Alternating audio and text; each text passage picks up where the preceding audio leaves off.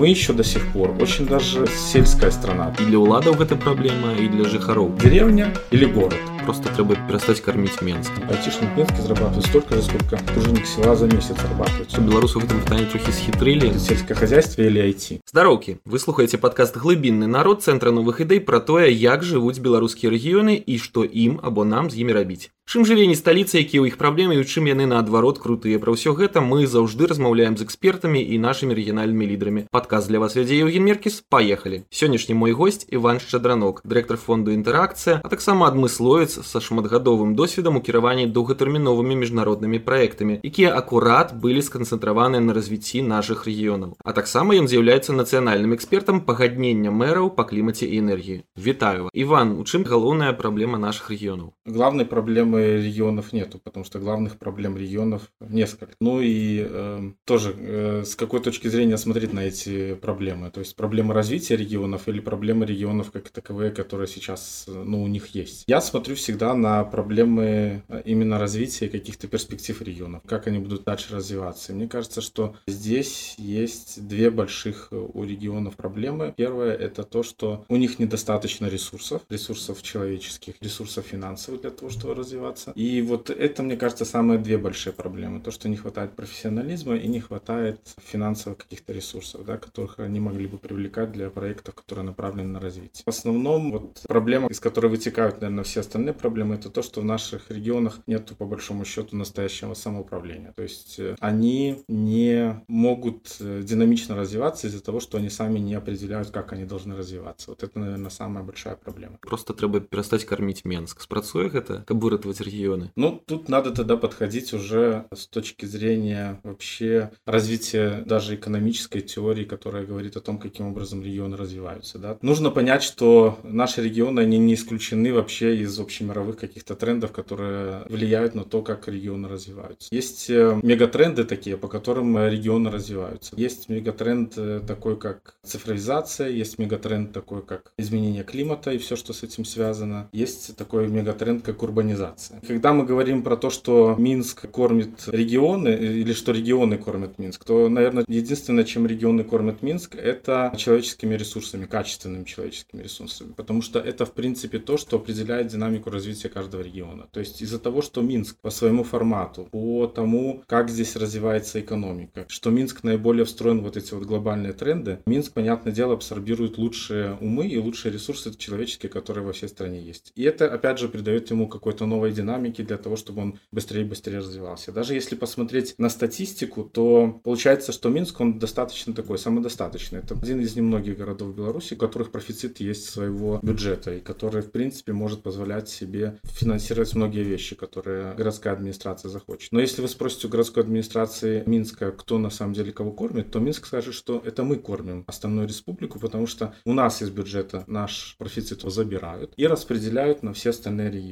Поэтому вот это вот утверждение, что регионы кормят Минск, ну, можно двояко растолковать. То есть его разные люди могут по-разному интерпретировать. Кто кого еще кормит, ну, вот я говорю, что, наверное, кормит человеческим ресурсом вся страна Минск. Но мы тогда возвращаемся к вот этой вот основной проблеме, почему, вот, например, Минск развивается быстрее, а регионы развиваются не так быстро, как Минск, например. И видим, что опять проблема состоит в том, что у нас государственная политика направлена на то, чтобы не точечно развивать регионы и точечно развивать какие-то сильные стороны каждого региона, а чтобы вот этот ресурс, который у нас имеется на уровне страны, чтобы его равномерно размазывать по территории всей страны. То есть, по сути дела, у нас хорошо работает система государственного контроля и распределения ресурсов, но есть проблемные вопросы, какие точки роста вкладывать вот эти ресурсы, и чтобы они еще были достаточно эффективными, эти инвестиции. Вот с этим есть большая проблема. То есть ты пригадал утечку мозгов, как яе тады спыніць опять же вот тут то что мы говорим есть вот эти вот мегатренды как урбанизация да? Беларусь э, называют страной достаточно урбанизированной. Это страна, вот как говорят, что у нас где-то 78% населения проживает у нас в городах. Но если мы посмотрим с точки зрения как бы вот э, глобальных этих трендов, то мы поймем, что какие у нас города. Города у нас, э, ну, там 10-15 тысяч человек. Вот эти вот все наши районные центры, городские поселки и так далее. Можем ли мы с вот этой точки зрения глобальных конкуренций регионов назвать это городом? Если там потенциал потенциал вообще для того, чтобы вот эти вот малые районные центры развивались. Экономисты говорят, что развиваются динамично города с большим количеством населения. То есть э,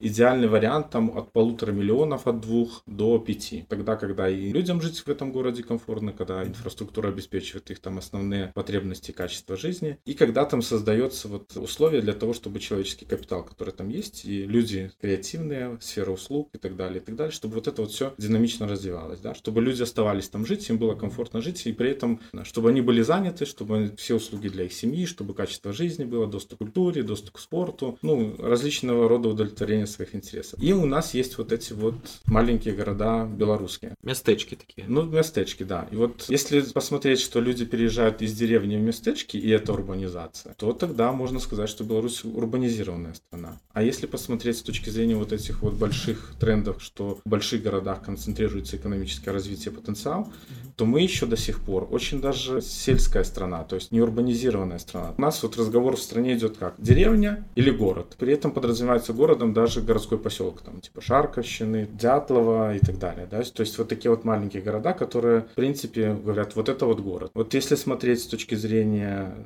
современной экономики, то это тоже не город, это тоже такая сельская территория по большому счету. И вот эти городские поселки это тоже центры вот этих вот сельских территорий. Есть потенциал у этих городов или нету потенциала у этих городов? Про деревню я бы уже как бы... Вот, это, вот, вот этот вопрос, когда говорят, что нам нужно развивать деревню, да, согласен, нужно развивать деревню, но что нам больше в экономику денег приносит, сельское хозяйство или IT? Вот простой вопрос. Ну тогда атрымліваецца, што на вёсках наогул трэба крыж ставіць, садзейнічаць таму, каб все переезжали ў вялікія гарады, уладкоўваліся працаваць якраз таки программистами, дизайнерами. Ну, что вот эта вот политика, которая наши последние 20 лет идет в стране, она показывает, что есть какой-то другой альтернативный вариант. То есть, по-моему, мы за 20 лет должны были бы убедиться о том, что сколько бы мы не вбухивали в, в деревню денег и в сельское хозяйство денег, э, что большого, столько, столько прибыли, сколько, например, IT приносит, э, приносить она не будет. Понятное дело, что нужно думать о вопросах собственной продовольственной безопасности, смотреть, какой потенциал есть. Но вот люди говорят о том, что, например, вот растет разрыв очень сильно, вот даже с точки зрения развития и с точки зрения трудоустройства людей, да, вот этот вот дисбаланс на рынке труда. Если мы посмотрим, сколько за день работы получает труженик села и сколько за день работы получает айтишник минский, мы поймем, что айтишник минский зарабатывает столько же, сколько труженик села за месяц зарабатывает у себя в деревне. И мы поймем, куда вот наши ресурсы уходят. Миллиарды долларов уходят на сельское хозяйство. В IT что-то я не слышал про таких инвестиций. В регионе, например, председатель райисполкома, он проводит кучу совещаний по развитию сельского хозяйства. Много сотрудников исполкома задействовано на то, чтобы там и выехать в колхоз, провести контроль, там бедных этих людей, которые работают в колхозе, еще раз там напрячь, чтобы они хоть что-то там сделали, закрыли какую-то дырку и так далее. А сколько у нас селекторов проводит по развитию IT-отрасли, например, или искусственный интеллект, или там, например, робототехники. Слышали хоть про одно такое селекторное совещание? Нет. Я говорю, что вот развитие это же все-таки правильное вложение ресурса, который есть в нужные точки роста. Вот, в принципе, мне кажется, что в этом как бы загвоздка и есть с нашей стороны. Калі зараз казаць пра нейкія рэформы і змены, то мы ж шмат чаго можам зрабіць наноў, у якіх сферах мы можам не толькі дагнаць іншыя краіны, а нават перагнаць, калі казаць пра рэгіянальнае развіццё, пра развіццё наших гарадоў. Перегнать это, конечно, хорошая задача. Я думаю, что пока что нам хотя бы подумать про то, чтобы догнать хоть как, потому что все очень быстро развивается, и как догнать, я думаю, что это будет очень такой, в том числе в региональном развитии, очень такой существенный вопрос, потому что я имею в виду не только про экономику, да, я имею в виду, что вообще, в принципе, к подходах в региональном развитии, да. Вот я говорил, что у нас подход — это распределение равномерное ресурса по всей стране. Например, для того, чтобы действовали вот эти вот хотя бы по минимуму социальные стандарты, э, которые у нас в стране приняты, для того, чтобы более-менее как бы везде чувствовалось, что есть забота государства. Ну, да, социально да, ориентованная держава, да. Социально ориентированное государство, да. Нормальный, в принципе, подход, который везде приветствуется, это смотреть, где есть потенциал развития, и там уже целенаправленно как бы работать над тем, чтобы там создавать комфортные условия жизни для, для людей. Ну, если мы посмотрим, опять же, как вот этот вот социально ориентированное развитие Беларуси отыгрывается, если мы посмотрим на статистику, например, по тому, как население, где увеличивается или уменьшается, то мы посмотрим, что, в принципе, все практически города, кроме там Бреста, буквально пару городов, которые показывали рост населения, ну, кроме Минска. А остальные все постоянно, постоянно, постоянно валятся. Ну, то есть это постоянное уменьшение. И это и средних городов, и малых городов касается, и областных центров. В основном это все как бы такое вот падение, падение и падение. Это о чем говорит? О том, что сколько бы мы ни размазывали этот ресурс, все равно самые ценные, что есть в каждом городе, это жители, это люди. Они все равно этот город будут со временем покидать. Поэтому в чем мы должны догнать, это в том, что мы должны принимать какие-то нормальные кардинальные решения. Передача, что наработки по этим вопросам уже есть. И есть даже понимание того, что нужно развивать э, уже такие субрегиональные центры. Вот эта вот программа, которая на, на государственном уровне о том, что говорят, вот средние города, там от 50 до 100 тысяч, на них сейчас э,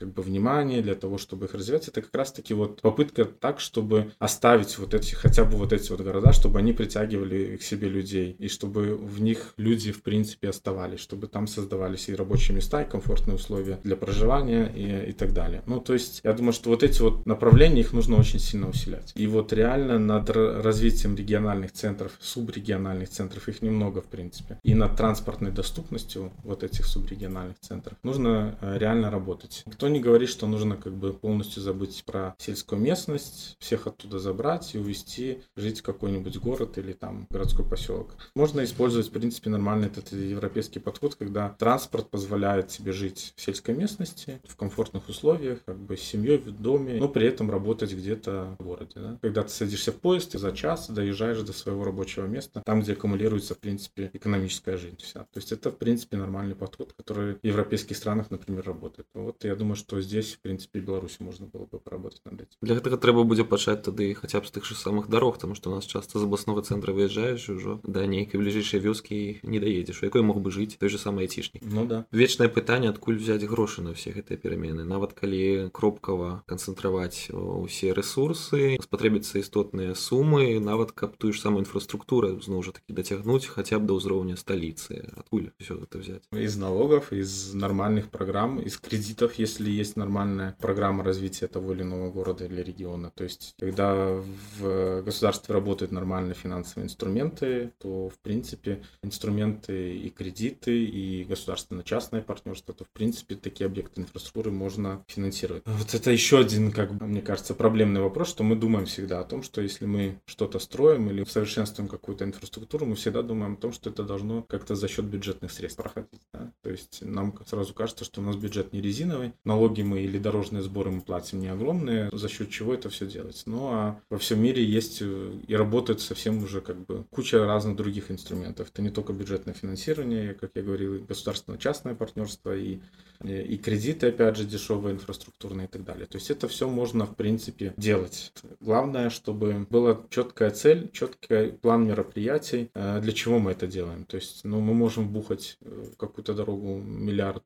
э, долларов там или евро, а в результате она нам не понадобится. То есть, ну, нужно в комплексе подходить. То есть, если мы строим дорогу, которая соединяет там региональный центр там с какими-то мелкими городками, то ну, нужно подумать, для чего мы это делаем. То есть, реально тогда делать так, чтобы люди оставались там жить, думать про жилье, думать там про какие-то минимальные стандарты. Ну, то есть делать так, чтобы эти люди в, в областном центре оставались работать, создавать условия для того, чтобы там бизнес развивался и так далее, и так далее. То есть это то, о чем говорят, опять же, ученые, которые занимаются региональным развитием, что мы должны такой place-based approach, или как это у нас называется, территориально ориентированное развитие, когда мы смотрим плюсы-минусы вот этой какой-то территории и на основании этого выстраиваем то, как она будет развиваться. То есть это такой ну очень комплексный большой вопрос Слухай, як ты лічыш як у цэлым мусіць фармавацца наши бюджеты потому что я могу прывесці прыклад я жыхар абласнога цэнтра і з нашай кропкі гледжання назіраючы за тым як у нас робяцца все ператварэнні горадзе. Гэта часто нагадывае сітуацыю калі все грошы з рэгіёна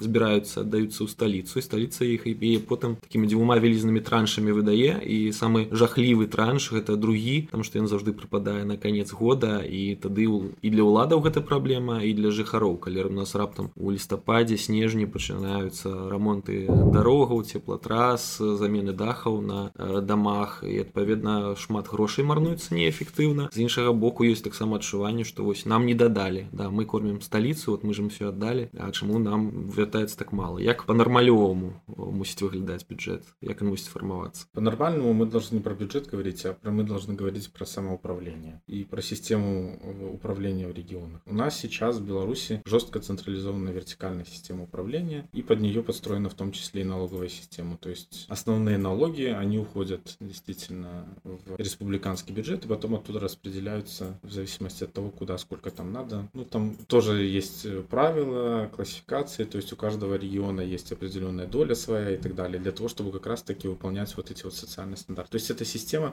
которая сама по себе как бы сформирована, много лет уже работает и работает, в принципе, по-своему эффективно. Она позволяет как раз-таки вот этот вот минимальный социальный стандарт, размазывание по регионам всех ресурсов, которые у нас есть, вот она как раз-таки обеспечивает вот, эту вот, вот этот вот принцип. Собрать и равномерно по всем распределить, так, чтобы никто не страдал, или чтобы по минимуму все были довольны каким-то образом. Поэтому начинаться все должно с нормальной системы самоуправления, то есть э, с выборности местных властей. И как раз-таки это вот самоуправление должно потом подтверждаться нормальным или подкрепляться нормальным финансовым ресурсом. То есть, э, в принципе, на местном уровне в регионе должен быть интерес, во-первых, что-то делать, а не исполнять то, что тебе говорят, что нужно делать. А во-вторых, если ты что-то делаешь ты чего-то добиваешься, то, понятное дело, э, налоги остаются у тебя в местном бюджете, у тебя есть больше возможностей во что-то инвестировать и больше еще развиваться. То есть это нормальный такой подход с нормальной такой нормальной мотивацией, когда ты что-то делаешь и за это что-то получаешь. Сейчас у нас, к сожалению, такого нету подхода. Ты можешь делать, не делаешь, но ты все равно свой минимум какой-то получишь.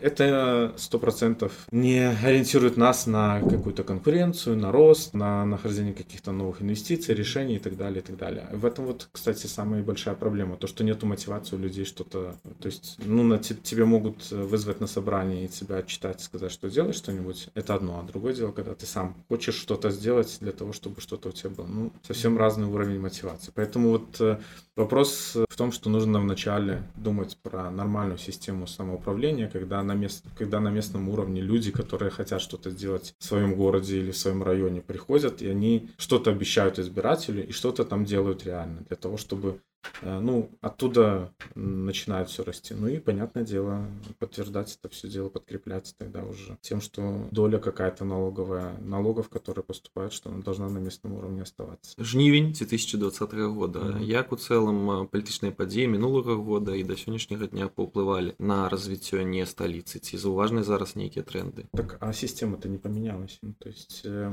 единственное что я думаю что все как работало, так оно и работает по этой же самой схеме. То есть э, единственное, что я думаю, что поменялось, это то, что у нас э, в регионах меньше и меньше денег становится на реализацию каких-то таких проектов, опять же, на поддержание инфраструктуры, на ремонт дорог и так далее. То есть э, я думаю, что вот самая большая проблема, с которой у нас сейчас будут сталкиваться районные и региональные власти, это то, что меньше становится финансирование, за счет которого они могли ну, раньше решать много всяких разных проблем на местном уровне. Сейчас я думаю, что нужно очень много думать, где, как становиться более эффективными. Это вот самый большой тренд. Есть еще одна такая зауважная з'ява, это то, что шматлікія проекты падтрымкі з Евросоюза былі спыненыя менавіта ў сувязі з палітычнымі падзеямі ў нашай краіне. Наколькі істотную ролю яны адыгрывалі раней, што будуць рабіць цяпер рэгіянальныя ўлады без гэтай грашовай падтрымкі. То, что они вот хороший пилотный характер имели и показывали какие-то интересные подходы, которые можно было бы применять. Вот, ну, на самом деле, европейских-то проектов по сравнению с тем, какой есть потенциал привлечения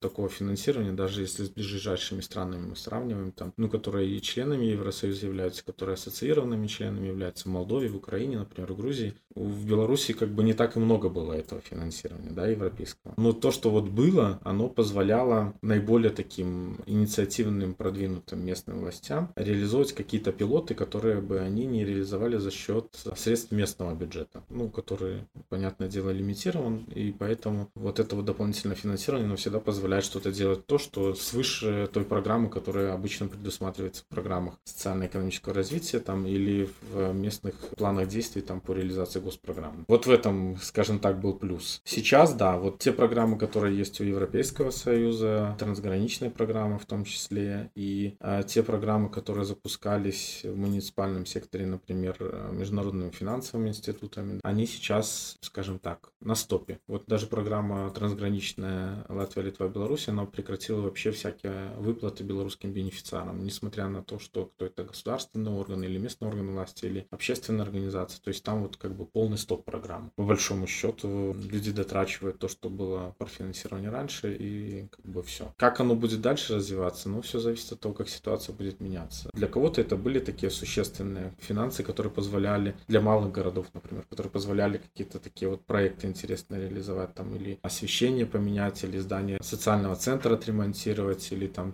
построить э, велосипедную дорожки, или там парк обновить, или там для больницы закупить медицинское оборудование, дорогу сделать и прочие всякие вещи. И те вот районы, которые активно в этом работали, для них, я думаю, что это будут достаточно такие существенные потери. Но таких у нас немного. Ну, то есть их не подавляющее большинство. Поэтому я думаю, что это не будет большой болью для них потерять это финансирование. А вот те программы, какие у нас уже дзейнічалі і якія мы ў будучыню перспектыве можам атрымаць для нашай краіны у тым ліку і фінансавання на развіццё давай можа про гэта паговорым mm -hmm. вось тое ж самае пагадненне мэраў па клімаце энергіі mm -hmm. что гэта такое як это дзейнічало ну это такой флагманский проект мы все практически слышали уже про парижское соглашение которое направлено на то чтобы сдерживать всяческим образом изменение климата на земле за счет того что мы должны удерживать температуру на Земле в определенных пределах. То есть это в рамках 2 э, градусов. Но уже говорят ученые, что в принципе, если мы сейчас все остановим, все равно она будет температура меняться. Нам нужно всяческим образом делать так, чтобы мы вообще не пришли к катастрофическому изменению вот этой температуры, чтобы динамика не была такой э, быстрой и меняющейся. То есть вопрос в том, что большинство, это вот как раз-таки один из этих таких э, мегатрендов, которые и влияют в том числе на региональное развитие с точки зрения того, что вот регионы наши, которые есть, они уже конкурируют не между собой, а на глобальном уровне. То есть они должны понимать о том, что они должны вписываться в глобальные какие-то процессы. И вот э,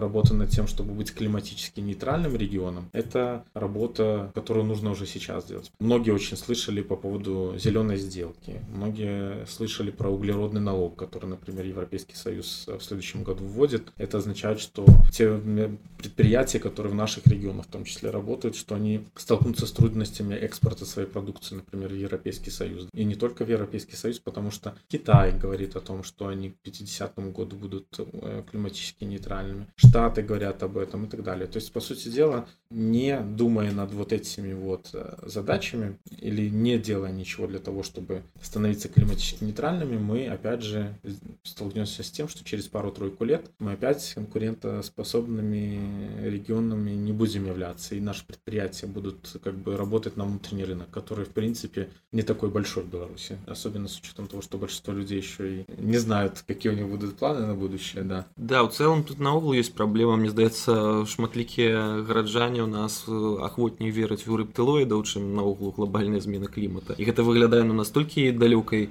нейкай мэты. Да, давайте спачатку там рабочыя месцы створым, будзем займацца развіццём инфраструктуры ў гарадах. Вось як тады данесці гэтую думку аб тым, што трэба ўжо сёння быць экафрендли. А это ничего не противоречит. То есть, если мы говорим о том, что нам нужно открыть новое предприятие, или то, что нам нужно построить дорогу, нам нужно построить какое-то здание и так далее, это вся инфраструктура, которая будет работать от 50 до 100 лет, как минимум. Ну, дом у нас будет стоять 100 лет, будет же стоять, будет стоять. Вопрос в том, как мы этот дом будем строить. Мы этот дом построим так, чтобы он потреблял и тепловой, и электрической энергии очень много, или мы сделаем так, чтобы этот дом был пассивным, например, энергетически, то есть чтобы он, все, что он потребляет, по сути дела, никаким образом не сказывалось на том, что он делает выбросы парниковых газов, или даже что он будет энергетически таким позитивным домом, то есть э, он будет вырабатывать там сам тепло, он там будет вырабатывать батареи, я имею в виду гелиоустановки, там будут подогревать воду, солнечная электростанция будет там вырабатывать электричество и так далее, и так далее. То есть есть куча всяких разных технологий, которые уже прямо сейчас можно внедрить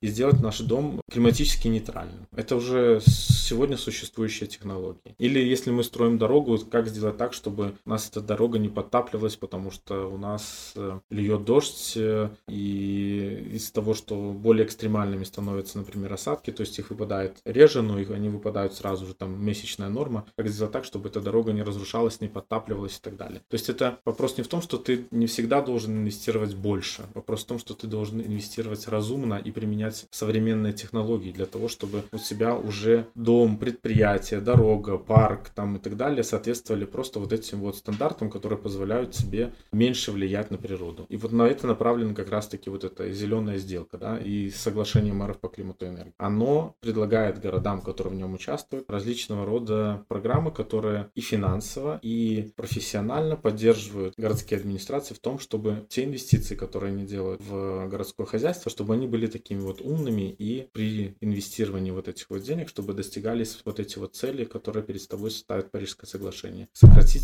э, выбросы парниковых газов до 2030 года. В Беларуси есть становой показатель 28% сокращения. Подписанты соглашения мэра ставят перед собой задачу 30%. Ну а наиболее продвинутые в глобальном плане подписанты ставят перед собой задачу в 50 году уже быть климатически нейтральными полностью. То есть все, что мы выбрасываем, мы, мы и поглощаем. Это такая супер задача, которая они перед Але я ад эколагаў чуў таксама, што беларусы ў гэтым пытанні трохі схітрылі, яны просто ўзялі за аснову свае паказнікі там шкоднасці наших прадпрыемстваў там 90 91 -го года. Uh -huh. І адпаведна вельмі лёгка ў прынцыпе дасягнуць гэтых паказнікаў просто за кошт таго, што старыя заводы перастаюць працаваць, зачыняюцца, адпаведна зніжаюцца uh -huh. выкіды. Гэта не сапраўдная праца над эфектыўнасцю, над тым, каб быць больш экалагічнымі, а хутчэй імітацыя атрымліваецца uh -huh. так. Для этого есть э, в международном плане разработаны стандарты по мониторингу, верификации вот этих парниковых выбросов. И государства, которые как раз-таки хотят участвовать в международной торговле с учетом вот этой зеленой сделки, с учетом углеродных налогов и вообще стандартов, которые к продукции сейчас, это вот этот green labeling, который есть. То есть вся продукция должна соответствовать определенным стандартам. Для того, чтобы она соответствовала стандартам, схитрить не получится, потому что есть определенного рода стандарты, по которым происходит оценка вот этих вот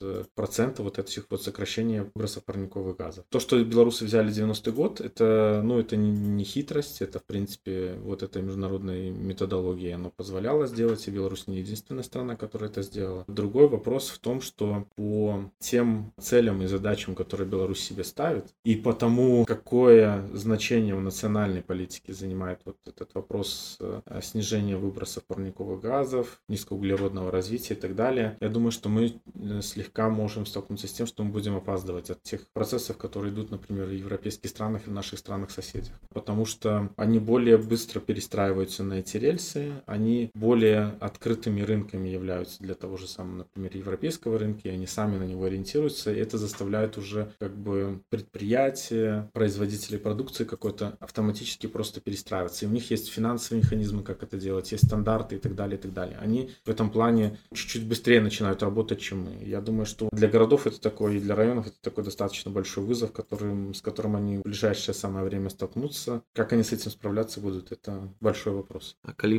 пра светлую Беларусь будучыні, калі у нас раптам рэжым стане больш дэмакратычным адкрытым для ўсяго сусвету то што нас тады чакае якія міжнародныя праграмы будуць для нас адкрытыя што умоўна кажучы могуць рэальна атрымаць рэгіёны имеется в виду внешнего фінансирования какое-то да или фінансаванне нейкія ну, назвы канкрэтных праграм которые адкрытыя і дзейнічаюць для іншых краін але для нас пакуль што альбо не спрацоўвалі на 100соткаў альбо просто былі наогул недоступныя тут надо сказать следующее что в принципе в принципе программ которых был Беларусь могла бы участвовать, их достаточно много. Есть э, разные типы финансирования, которые могли бы быть доступны для местных властей. То есть это какая-то безвозмездная или безвозвратная финансовая поддержка там, или международная техническая помощь, как она у нас сейчас называется. Это различные там трансграничные программы, транснациональные программы, которые идут в рамках Европейского Союза, там Горизонт или регион Балтийского моря. Есть э, различного рода программы, которые, например, непосредственно для каждой страны разрабатываются по трансформации. Есть э, вот эти флагманские инициативы, например, EU for Business, EU for Energy, EU for Climate, EU for Culture и так далее, и так далее. Каждому из этих вот э, флагманских проектов подключаются какие-то финансовые инструменты, которые позволяют и оказывают поддержку различного рода таким вот инициативам. Не везде Беларусь участвует в силу того, что Беларусь сама как бы отказывается в них участвовать. Э, например, в регионе Балтийского моря там есть определенного рода рода проблемы с участием белорусских партнеров. Но, в принципе, у Европейского Союза, например, действует такой принцип. Больше за большее. Чем больше мы сотрудничаем, тем больше мы предусматриваем каких-то ресурсов и каких-то программ поддержки. Ну вот Украина, например, сейчас как раз-таки примером может являться. То есть, когда они ассоциированным членом стали Европейского Союза, там открылось много всяких различных программ. Как раз-таки по поддержке вот этих вот громад в том, что они более профессионально становились в области развития, чтобы они могли привлекать финансирование, чтобы они нормальные проекты у себя инициировали по развитию и так далее. Потому что вот этих компетенций как бы по развитию тоже не хватает. Второй источник, вот, э, кроме вот этой вот безвозмездной помощи, это дешевые кредитные ресурсы. То есть за донорами идут всегда, или в связке с донорами идут всегда э, международные банки. Там Международный банк реконструкции развития, Европейский банк реконструкции, Европейский инвестиционный банк, Северная финансовая корпорация, их очень много. И они в Беларуси, кстати, уже работают. И много очень проектов у них в Беларуси есть. Там и модернизация в Минске очистных сооружений, и в Бресте, и в Барановичах очистные сооружения на водоканале. К дешевым кредитным ресурсам еще есть э, большая грантовая составляющая, например, да. Ну, там, например, тебе миллион дают на кредита, и там на этот миллион 500 тысяч дают гранта. То есть для того, чтобы ты мог этот проект реализовать инфраструктурно. И вот в Барановичах такие вот проекты на водоканале реализованы, там очистные сооружения. В Бресте такие, такой проект реализован. То есть э, как раз таки они все зеленые, эти проекты, они все направлены на то, чтобы сокращать выбросы парниковых газов и нагрузку на окружающую среду. То есть это наиболее такая популярная тема, и это вот тренд, которому мы должны соответствовать как раз таки, потому что это все связано. Кредитные ресурсы вместе с грантами или кредиты просто в принципе. Программы, которые не только для местных властей, но и для бизнеса, ЕУФА бизнес. Тоже программа, которая, например, говорит о том, что если у тебя есть малое среднее предприятие в городе или в бизнесе, оно говорит о том, что у тебя есть планы на то, что ты будешь развиваться, ты можешь получить 300 до 3 миллионов э, евро кредита через белорусский банк и получить 10% кэшбэка, например, на него. Главный критерий это то, чтобы ты у себя при инвестировании в основной капитал за счет этого кредита э, использовал зеленые технологии. Неважно, какие там, европейские, белорусские, китайские, главное, чтобы они были, соответствовали вот этим вот зеленым стандартам. Механизмов поддержки достаточное количество. Вопрос в том, что как ими воспользоваться грамотно. И вот тут уже как бы мы утыкаемся в вот проблему того, что у нас не хватает компетенции. Компетенции с одной стороны и свободы для принятия решений с другой стороны. Вот ты пригадаў, што ва ўкраінцаў іх дзейнічаюць розныя адукацыйныя праграмы у тым ліку і для прадстаўнікоў мясцовых грамад, каб навучыць іх зноў жа пісаць заяўкі, неяк сачыць за фінансамі, за базавымі нейкімі навыкамі сучаснага чыноўніка, такога чыноўніка здаровага чалавека. Атрымліваецца, ці можна нашых такім жа чынам перавучыць, ці можна скарыстацца іншым спосабам, напрыклад, той же самай ілюстрацыі, просто забараніць усім тым чыноўнікам, якія супрацоўнічалі з папярэднім, напрыклад, рэжымам, которые неяк показалі сваю неэфектыўнасць і адпаведна такім чынам адкрыць дарогу для новых маладых ось які шлях лепей ну то что люди работают в этой государственной системе еще не говорит о том что они неэффективно работают. Во всех странах есть э, такое нормальное распределение. Есть различные типы вот этих вот чиновников. Возьмем простую любую городскую администрацию например в европейской стране. Есть политический уровень а есть просто уровень чиновников которые всю жизнь работают в этой городской администрации выполняя четко свои функции которые на них возложены. Кому-то надо выдавать паспорта, кому-то там надо э, считать коммуналку, кому-то там надо, я не знаю, регистрировать браки. Ну вот это простые такие вот люди, которые в принципе выполняют определенного рода функционал. Эффективно они это делают или неэффективно, в принципе, достаточно просто оценить. А есть у нас э, политический еще уровень э, управления городом, но это вот высшее руководство. Как они работают, сейчас оценивают как бы не жители города, а сейчас это оценивает вышестоящая власть. То есть это по сути сути дела, в администрации президента происходит оценка, как они работают. Но не местные жители. Я думаю, что э, в процессе как раз-таки нормальных, свободных выборов на местном уровне, когда будет определяться вот эта политическая верхушка городской администрации, я имею в виду и мэра, например, и городской совет, который принципе, основные вопросы рассматривает, как бюджет распределяется, где приоритеты финансирования которого города имеется, неважно из каких оно источников поступает. Вот когда вот это политическое руководство, оно местное и на местном уровне принимает решения, и перед местными жителями несет ответственность и подконтрольно местным жителям, мне кажется, что тут даже и процесс иллюстрации не нужен, потому что если у тебя нормальная четкая система есть, она, в принципе, определит, кто прав, а кто, кто не прав, кто хорошо работает, а кто нехорошо, кто пользу приносит городу, а кто не пользу. То есть мне кажется, что тут ничего нового придумать не надо. А, ну, а если кто-то какие-то преступления совершал, для этого у нас уголовный кодекс есть. Будем разбираться. Іван слухай ты у нас ж дырэктар фонда інтэракцыя расскажы аб найбольш адметных праектах якія вы рэалізавалі ў мінулым і на чым вы зараз працуеце что людям гугліць за чым им сачыць ну в прошлом у нас э, много интересных проектов которые для беларуси такой как раз таки пилотный характер имели у нас э, очень хорошие отношения сложились например с городом полоцком и там у нас очень много проектов было и в области э, развития туризма потому что полоцк такой туристический город и в области устойчивого городской мобильности. Первый такой был разработан план устойчивой городской мобильности и запущена схема велосипедного движения, и первая велодорожка которую отрезали от проезжей части была. И как раз-таки очень такое плотное вовлечение жителей города вот в эти вот вопросы и процессы планирования было. То есть такой хороший, очень интересный проект был, которым, ну, на который много людей смотрело и как бы принимало, перенимало этот опыт. Полос дальше пошел в рамках программы по зеленым городам.